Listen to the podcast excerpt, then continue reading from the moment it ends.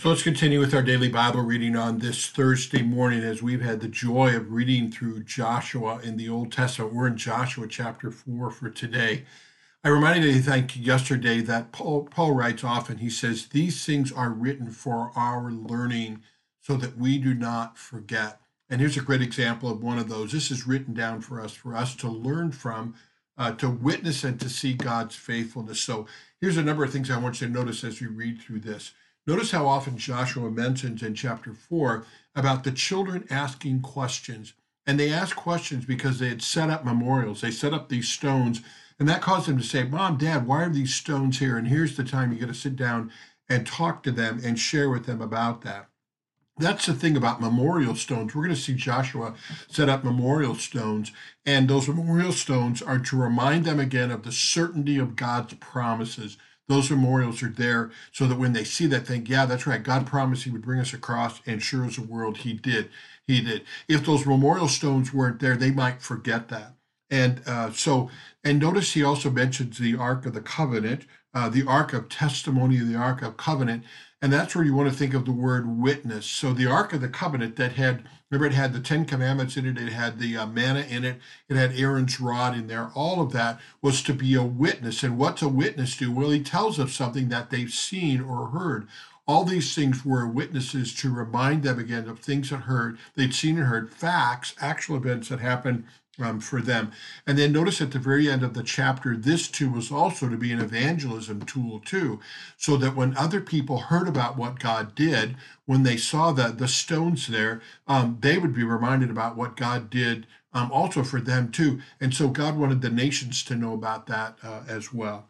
So you start out the chapter in chapter four. Joshua could have just recorded the crossing of the Red Sea and then just kind of forgot about it. But God says, no, you're going to forget about this. So let's set up a memorial. So it says, when the nations had all passed over the Jordan, the Lord said to Joshua, grab these 12 men, have them each grab a stone and bring them over with you and lay them down in the place where you lodge tonight. So, a place that you're going to see uh, and go by.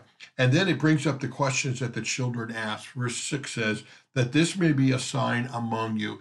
Now, it's kind of interesting. Martin Luther picked up on this concept of asking questions in order to find answer. In the catechism, the catechism is filled full of questions, but then the answers to those questions too. Children ask us many questions. Sometimes we get annoyed by them. Oh my gosh, they just keep asking questions. Well, why are they asking questions? Because they want to know. And those asking their questions actually do us as parents and adults a favor because it gives us then a chance to teach them so that those things aren't forgotten. Um, so it says in verse uh, uh, in, in verse 7, it says, So these stones shall be for the people of Israel a memorial forever. And memorial means it reminds us of the certainty of the promise that God made to us. When we see that promise kept, when we see that memorial, it's something that encourages us too. The Bible says then, more details about them crossing over uh, the Jordan River and how God pushed the waters back. And it says at the end of verse 10, it says, the people passed over in haste. Now, that's not that they ran across, but but it's the fact that God had so cleared a way for them that they were able to, to move with haste and go across the river. God has so much taken care of them that there was no delay, there were no obstacles. They didn't have to, you know, push rocks out of the way. God had completely cleared the way. And it, it kind of reminds me of, you know, uh, your word is a lamp unto my feet and a light unto our path. Jesus is all about clearing the way for us. He takes he takes on our enemies of sin and death and Satan, that he can clear the way for us in life. He removes our guilt, guilt. He removes the obstacles we have. He takes on our enemies for us so he can clear the way. This isn't a, you know, a God who looks up from heaven and says, Well, hey guys, you know, hang in there. I know it's going to be hard. Um, but a God who truly goes before us and, and clears the way for us. Then he brings up that ark of the testimony in verse 15. And that's, remember, that's what the priests carried ahead of them. I said yesterday, I said that so that they knew that they weren't to, God didn't stand behind them and push them across. No, he went in front of them. Same image in the 23rd Psalm the Lord is my shepherd. He leads me. Jesus, when he talks about being a good shepherd, says, Why is he the good shepherd? Because he lays down his life for the sheep. He's ahead of the sheep, he's watching them. So the same idea there. And then we get a sense of the fact that this really truly was a miracle because of the details that are found here. Look at the end of verse 18. It says, The waters of the Jordan, after they'd crossed over, returned to their place and overflowed all its banks as before. This wasn't just a drought time, you know, and the waters are really low and they're able to walk across. No, this is a miracle of God. Here's God defying the very nature that He created here to show that He is God over everything and that he's going to watch over his people and, and take care of them.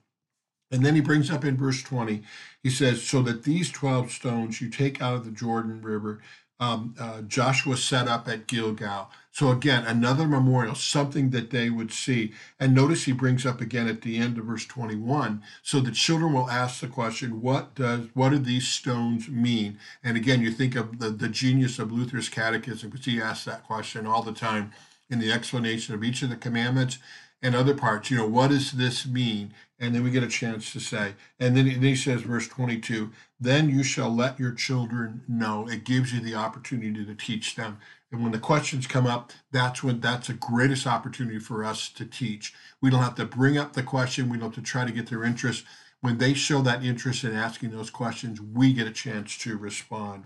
And then at the very end, um, why, why does he give us all this detail? Why did God do all this? He says, so that all the peoples of the earth, everyone, for God so loved the whole world that whoever believes in him, so everyone uh, of the earth may know that the hand of God is mighty, that you may fear the Lord your God forever. And notice it, it notice that word forever.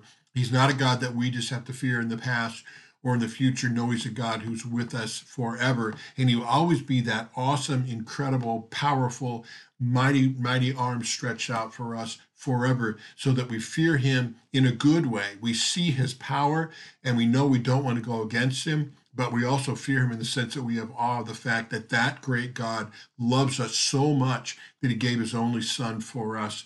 And uh, remember, I've told you before, this is the words I got from the commentary here. When you fear God, you don't have to be afraid of anything. So think about all the things that you're afraid of right now and be reminded again this is the God, this is a God who loves you incredibly and a God who is powerful. He can bring his children across the Jordan River. Uh, he is he is with them. He's going to fight their battles for them just as he will for for you and me.